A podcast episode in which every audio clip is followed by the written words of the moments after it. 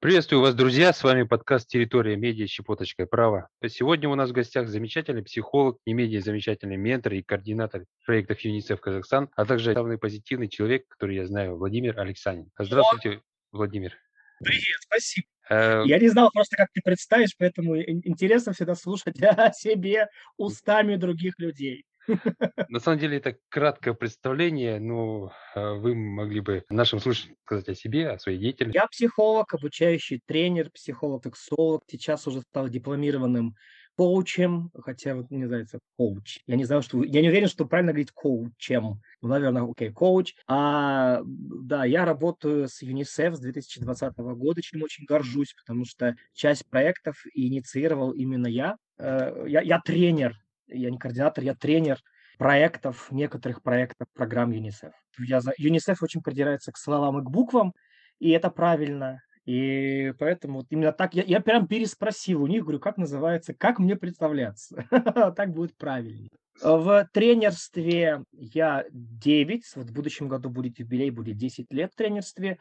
А, но тренерство мы считаем психологией, ну, поэтому, значит, и в психологии я около такого времени примерно нахожусь 9 лет. Хотя, если говорить честно о приемах личных, о психотерапии, об арт-терапии, то я меньше именно в ней. То есть я на, начал с тренерства и до сих пор в нем нахожусь, потому что больше энергии получаю от этой деятельности. Здорово, тогда я извиняюсь, э, теперь будем иметь в виду, что вы тренер. Сегодня мы хотели бы обсудить такую актуальную тему, а, на мой взгляд, э, как секс-просвет, которая затрагивает э, причины ранней беременности, пренебрежение концентрации, да, ага, сексуального раскрепощения и, в общем, полового воспитания. Итак, Владимир, что же такое секс-просвет? Зачем и кому он нужен? Я иду по модели, которая была э, развита в Беларуси.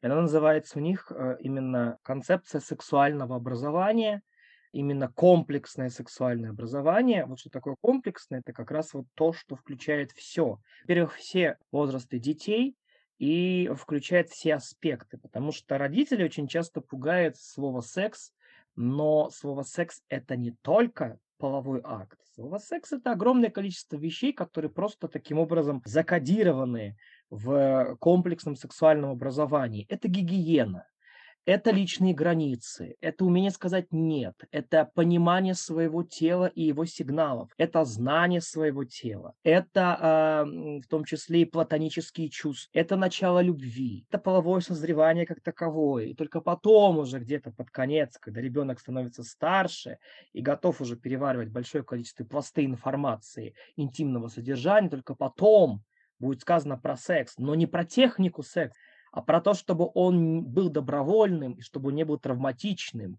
Просто ну, специалисты, врачи, а, сексологи будут давать правильные рекомендации. Вот это комплексное сексуальное образование. Вот это мы можем называть, ты говоришь, секс-просвет. Это про это. А вот э, со скольки лет уже можно говорить об этом с ребенком? Вот, э, и кто может говорить, допустим, со стороны э, предпочтения вот мамы или папы? Мы говорим с ребенком с трех лет про Э, некоторые аспекты, которые уже относятся к сексуальному просвещению. Мы говорим про границы, мы говорим о том, что а, не надо в 7 лет бегать голым по дому. Это я, я неустанно повторяю интересный случай, который а, мне задала моя клиентка, потому что она говорит, а вот а, она пришла ко мне на прием, и потом говорит, у меня есть маленький вопрос, можно мне его задать? Говорю, да, конечно. Говорит, у меня ребенок, до сих пор не могу убедить его дома а, надевать нижнее белье, он бегает вот голый, а, вот у него есть сестра, вот он бегает с голым голым пенисом по квартире. В моем представлении маленький ребенок, бегающий с пенисом по квартире, а, ну, это трех-четырехлетний. Оказалось, что э, ребенку на тот момент уже было 10. Я тут же сказал о том, что nine нет, это, это не совсем норма, то есть какой-то странный такой путь к нудизму, Ребенок должен сам прийти к нудизму, но никак родители не должны это пропагандировать. То есть быть голым, есть, есть места, в которых ну, закономерно можно по, ну, по неким понятиям морали и нравственности и сохранению границ окружающих людей можно быть голым это какая-нибудь общественная баня, это раздевалка, это душевая, это твоя ванная комната, это э, ты под одеялом или ты в комнате, когда переодеваешься. Но быть при посторонних людях или смущать своих родственников своим обнаженным видом, это не есть нормально. И поэтому, да, примерно в три года, когда мы уже учим ребенка мыться самостоятельно, находясь рядом, вот где-то здесь мы начинаем уже какие-то вещи про гигиену сначала говорить, потом мы продолжаем говорить. Да, ну я повторяю, что здесь имеется, да нет, что здесь имеется в виду комплексное сексуальное образование. То есть это целый такой, это целые пласты, которые постепенно, шаг за шагом рассказываются ребенку, а не все разом одной книгой или одним видео. Кто? Да, ты задал вопрос, кто это может делать. Если родитель э, чувствует в себе силы и не испытывает стеснения от слова пенис, вагина, вульва, мошонка и компетентен достаточно в вопросах, не знаю, любых касательно сексуальной или интимной сферы, то это может делать один из родителей. Мне также часто задают вопрос, обязательно ли девочке должна отвечать мама, а мальчику папа? Нет такой формулы. У кого, у кого с кем ребенок выстроил свои доверительные отношения, у того ребенок и спросит. Вот именно нам нужна такая формула. Ребенок спросит. Не мы инициируем разговор про эту сферу, а ребенок спросит, потому что его нейронные связи, его мозг, его созревание подошло к этому вопросу. И поэтому мы не можем усреднить разговоры с детьми и сказать о том, что так, дорогие родители Республики Казахстан, 7 лет мы обсуждаем с вами это. Не можем так сказать. Ребенок индивидуален, но своя генетика, своя скорость развития. Поэтому спросил или спросила, мы только после этого отвечаем на этот вопрос. Если родители не чувствуют в себе силы, то девочкам в данном случае повезло больше, у них есть гинеколог. Это прям, ну, по моему мнению и потому, что я слышал от своих подруг, они говорят о том, что это практически член семьи, который на протяжении всей жизни женщины присутствует. На многие вопросы и закрывает тематику очень часто гинеколог. Очень часто. К сожалению, в жизни мальчика такого специалиста нет. А мальчик очень редко ходит к урологу. Ну, вот и ты, и я сейчас давай вспомним, ну, я могу пересчитать, не знаю, там, по пальцам за всю жизнь, сколько длился прием, и как бы и все. Но это было больше такая физиологический некий осмотр о том, что все нормально, там типа есть варикоцели, нет варикоцели, а, и, и, и все.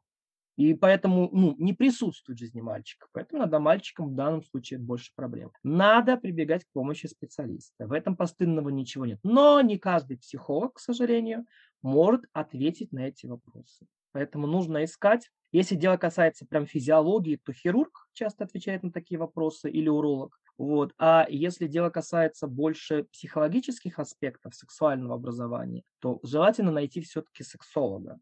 И если нет возможности найти его в своем городе вживую, то я думаю, что 2020 год показал, что часть услуг мы можем оказать онлайн. А вот, э, на ваш взгляд, как обстоит ситуация вот Э, в, Казах, э, в Казахстане вот по этому вопросу, допустим, в садиках, школе? И э, вообще готовят ли педагогов для разрешения вот этого вот вопроса в вузах?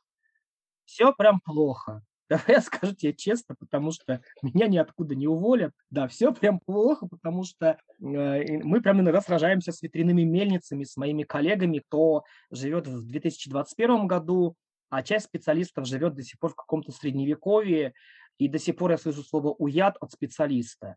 Э, и поэтому у меня, для меня ответ и такой, знаешь, манифест настоящий развития и продвижения в области сексуального образования и секс-просвета – это сайт и проект «Уяд ЕМЕС». Для меня это просто крутой прорыв, и специалистки, которые там работают, это настоящие героини, это настоящие такие крутые-крутые девушки, девчонки, женщины, которых я э, лицезрел вживую, и я был восхищен тому, какие вещи они рассказывают, какие вещи они раскрывают и доносят до родителей, э, вплоть до о репродуктивных правах. Это очень важная тема о том, что мое тело, мое дело. Если природа предусмотрела, что я могу рожать, я сама решу, буду ли я рожать. Да, и я сама решу, буду ли я делать аборт. То есть семья не будет вмешиваться. К сожалению, в этом плане в Казахстане не только в Казахстане, в очень большом количестве стран постсоветского э, пространства э, семья решает, что они могут вмешиваться в эти вопросы. Семья решает, что это нормально спросить за ужином, а когда ребенок, когда пополнение, а это все нарушающие границы высказывания. Это абсолютно недопустимо, и вот ну, шаг за шагом мы должны с этим все-таки каким-то образом э, сражаться и ставить на место. Я неустанно повторяю, что нарушение наших границ, в том числе и даже в области э, неких сексуальных аспектов, происходит внутри семьи. И первую оборону, которую мы должны держать, мы держим ее дома. И вот дома мы должны сначала отстаивать, потому что намного меньше нарушают наши границы окружающие. То есть домашние наши близкие люди, они так близко, что они уже практически залезли под эту вот нашу броню, и они уже там копошатся, и мы пытаемся их оттуда как-то выгнать. Ну, такой образ, но этот образ очень часто понятен всем, а, как бы, кто меня слышит. Поэтому, ну, повторюсь, все пока плохо. А, Причем, знаешь, чем, что, что еще плохо? Потому что общество более или менее уже достаточно готово, специалисты не готовы и специалисты ленивые.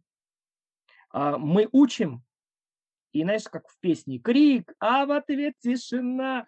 И, ну, я пока не вижу результата того, что мы обучили. Есть 20 с лишним вопросов, которые являются экзаменационными в области комплексного сексуального образования. Ну, ни один психолог нам не ответил на эти вопросы без ошибок, ни один. То есть вот мы проводим достаточно долгие тренинговые программы, 5 часов, 3 часа, 6 часов, онлайн, допустим, помогаем дальше. И все пока мимо. Я не могу сказать почему. Лень, немотивированность школьных психологов и психологов как таковых, внутренние барьеры, которые они не могут переступить, потому что им кажется, что говорить про письки-сиськи – это ай-яй-яй. А, хотя я им говорю о том, что, ну, говорите не письки-сиськи, говорите грудь, говорите вульва, говорите пенис, и когда вы используете медицинские слова, эти слова не, ну, не такие уж и смешные на самом деле становятся. То есть говорите как специалисты об этом, а не просто как обыватели. Но вот, к сожалению, пока м-м, нет. Ряд, я говорю, ряд специалистов, которые, знаешь, как вспышки в ночи, они есть, которыми я горжусь. Я горжусь, что мы с ними вместе дружим, что мы вместе с ними продвигаем а, именно комплексное сексуальное образование. А, ну, мы отстаем лет на 40. Если вот будем честны в этом плане, ну вот 40 лет отставания. Может быть и больше. Кто-то пытается со мной спорить, что меньше. Я говорю, ну нет, друзья, простите. Пока так. А получается, на уровне Министерства образования этот вопрос еще не поднимали, да? Ну, то есть... Э, Поднимался этот вопрос, но ты же понимаешь, что что у нас любят? Нас любят бумаги перекладывать по всем инстанциям друг другу. Мне, знаешь, как, как, как викторина такая. Да-да. бумагу, и что-то должно произойти с этой бумагой, пока ты ее переносишь. Я слышу о комплексном сексуальном образовании в Казахстане, но года три. И вот три года я прям слышу это на уровне Министерства образования, что оно должно быть внедрено в школах. И они пытаются создавать какие-то комиссии, пытаются, пытаются создавать какие-то программы. Я сижу просто вот так, знаешь, постоянно поднимаю плечи и такой думаю, а зачем? Когда другие страны уже разработали эти программы, уже ЮНИСЕФ, ЮНЕСКО их проверили 100 миллионов раз с профессурой. И я не говорю, самое интересное, что я сейчас не говорю про США. Мы сейчас говорим про те страны, которые ментально очень похожи на Казахстан. И поэтому, раз страна ментально похожа на Казахстан, мы можем без каких-то потерь и без каких-то, ну вот, э, не знаю, там, очень откровенных вещей перенимать эту систему и внедрять ее у себя в Казахстане. Финляндия, Украина, Беларусь – это те страны, в которых это все присутствует. И, ну, и ментально, допустим, что Украина, что Беларусь, ну, они очень похожи на Казахстан. В плане открытости, в плане радушия, ну, это, это правда у нас не отнять у казахстанцев. Это все наше. Да, теперь единственное, нужно э, научно прокачаться. И научно прокачаться в том вопросе, который важен. Важно. Сексуальное образование важно. Это часть жизни. Очень такая интересная э, и, ну, такая табуированная, к сожалению, часть жизни. Да, это точно.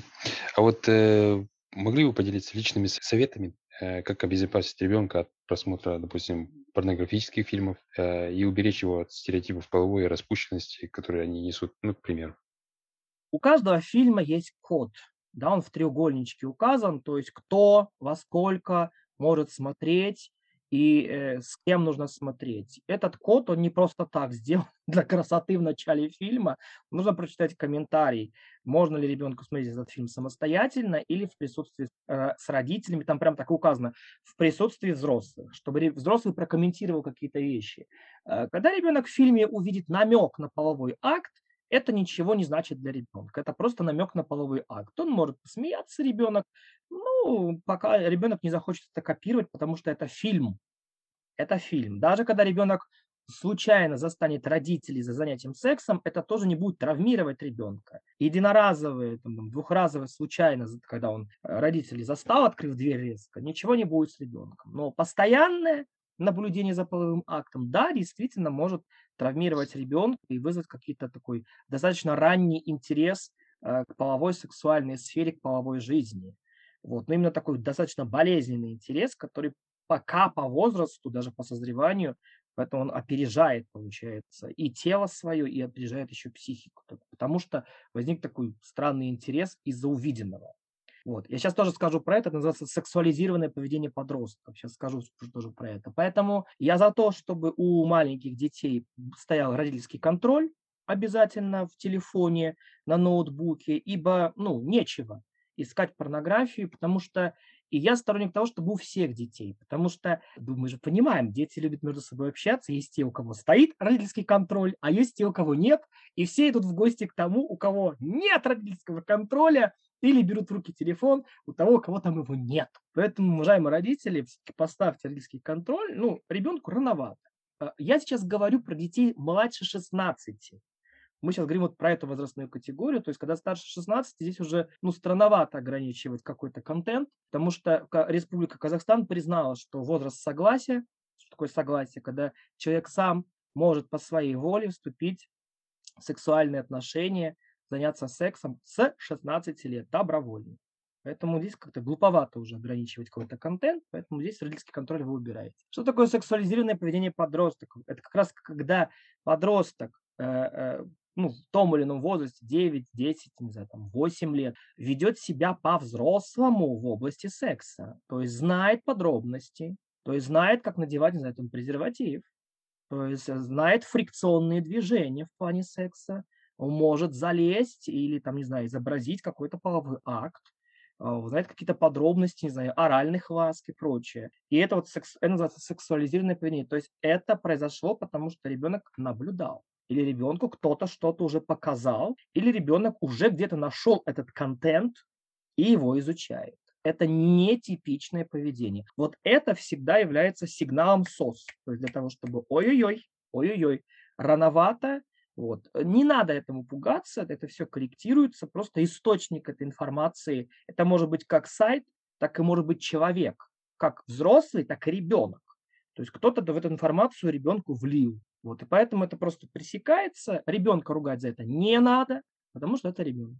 Насчет статистики вы владеете какой-нибудь информацией? Вот какие лет молодые люди начинают жить половой жизнью вот в Казахстане?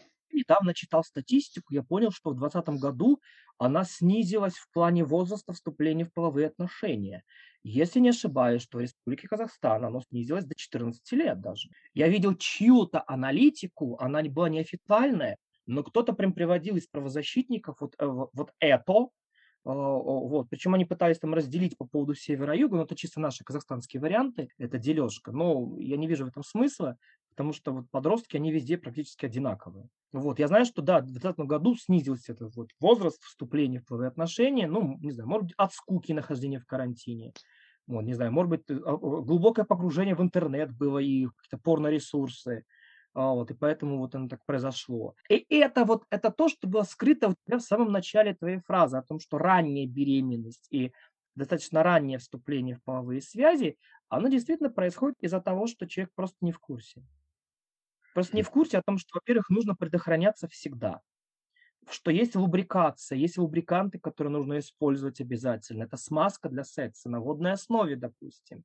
Есть презервативы, которые сделаны не из латекса, потому что многие орут, я не могу в презервативе, потому что у моей партнерши аллергия на латекс. Так есть другие презервативы, не латексные. Друзья, вы чуть-чуть подробнее изучайте эту тему. Раньше в школах стояли, кстати, презервативы, но родительская общественность, они себя считают же экспертами во всех областях, они вмешались и убрали оттуда презервативы. И я спросил родителей, а что-то поменялось? То есть этот поезд гормонов, несущийся на всех парах, вы считаете, что вы остановили этот поезд, убрав просто презервативы? Нет. Вы просто сделали секс подростков опасным. Все. Вы только этого и добились. То есть вы считаете, что подросток, не нашедший презерватива, не будет возбуждаться и не будет хотеть э, заняться сексом, о, это смешно. Это очень смешно на самом деле, это очень странно. Но подросток в большинстве случаев, 99%, стесняется зайти в аптеку и попросить и э, купить презерватив. Хотя, хотя презервативы, я считаю, должны выдаваться бесплатно, да, потому что глобальный фонд, другие организации, они проводят профилактику, допустим, ВИЧ, инфекции, передающихся половых путем, да, и ППП. И подросток ну, может вступить в половые отношения с человеком, у которого уже есть заболевание. Из-за того, что нет денег или есть стеснение купить презерватив, вот, поэтому это никак не оградит подростка от вступления. Поэтому бредовая была идея, бредовое предложение, поэтому я всегда против того, чтобы родители вмешивались. Родители, давайте скажем так, родители не профессионалы области педагогики, психологии, психиатрии, чтобы они вмешивались в решение каких-то достаточно важных вопросов в этих областях. Потому что ну, вот это слишком, это перегиб перегиб, они не понимают эту тематику, они накладывают некую свою проекцию того, как было у них в их время и как росли они. Нам не важно теперь, как росли они. Есть новая формация детей, есть а, открытость, есть опасность а, интернет-контента для детей. В их детстве даже интернета не было. О чем мы можем говорить? Поэтому мы не можем даже сравнивать эти поколения в области доступа к информации. Да мы сейчас с тобой забыли слово, посмотрели, как оно пишется. Они пошли в библиотеку или носим с собой словарь правописания. Правильно? Да. да. Вот, это, это, это оно. О чем мы сейчас можем говорить? А дальше больше будет. Дальше какие-то вещи тоже поменяются, поэтому нужно свои взгляды корректировать в зависимости от поколения, которое возникло, и в зависимости от челленджей, тех вызовов, которые перед молодым поколением сейчас появляются. Поэтому мы должны быть очень гибкими. Взрослые должны быть гибкими в этом плане. Как раз вопрос взрослых. Необходимо ли половое просвещение взрослым и вот в каких случаях? Очень необходимо для того, чтобы они, во-первых, не навредили своим детям. Во-вторых, они должны быть компетентны отвечать на вопросы детей какие-то элементарные. Сейчас, кстати, в этом году было большое количество госзаказа, посвященное именно сексуальному а, образованию, сексуальному просвещению, ответы на вопросы. А в школе приемных родителей, которые обязан пройти будущий родитель, который будет брать ребенка из детского дома, у нас тут есть целые разделы да, возрастной психологии, психологии взросления, сексуального воспитания мальчиков, девочек, то есть прям и отдельно, и универсально в плане подростков. Мне нравится эта тенденция, мне нравится, что есть такой некий норматив того, что должен знать родитель, но это касается норматив только приемных родителей. Было бы здорово, если бы такие курсы э, масштабировали по стране, и что родители могли бы их пройти э, не спеша, потому что я понимаю, что эта информация очень вызывающее покраснение щек.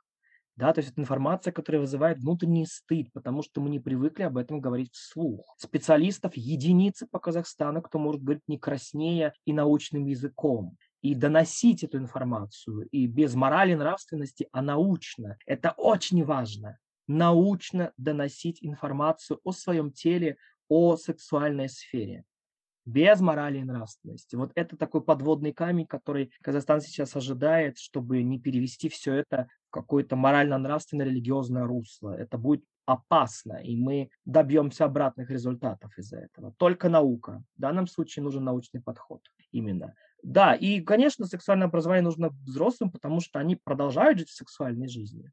Ведь а, а, если они упустили какие-то аспекты раньше до этого и вступив в половую связь со своим мужем, женой, да, которые потом не родили детей, это не означает, что они обладают достаточным количеством информации о своем теле, о сексуальной сфере, в которой они находятся. Поэтому, поэтому есть мы сексологи, поэтому есть я сексолог, есть мои коллеги-сексологи, которые отвечают на вопросы, э, иногда смешные, но мы не смеемся.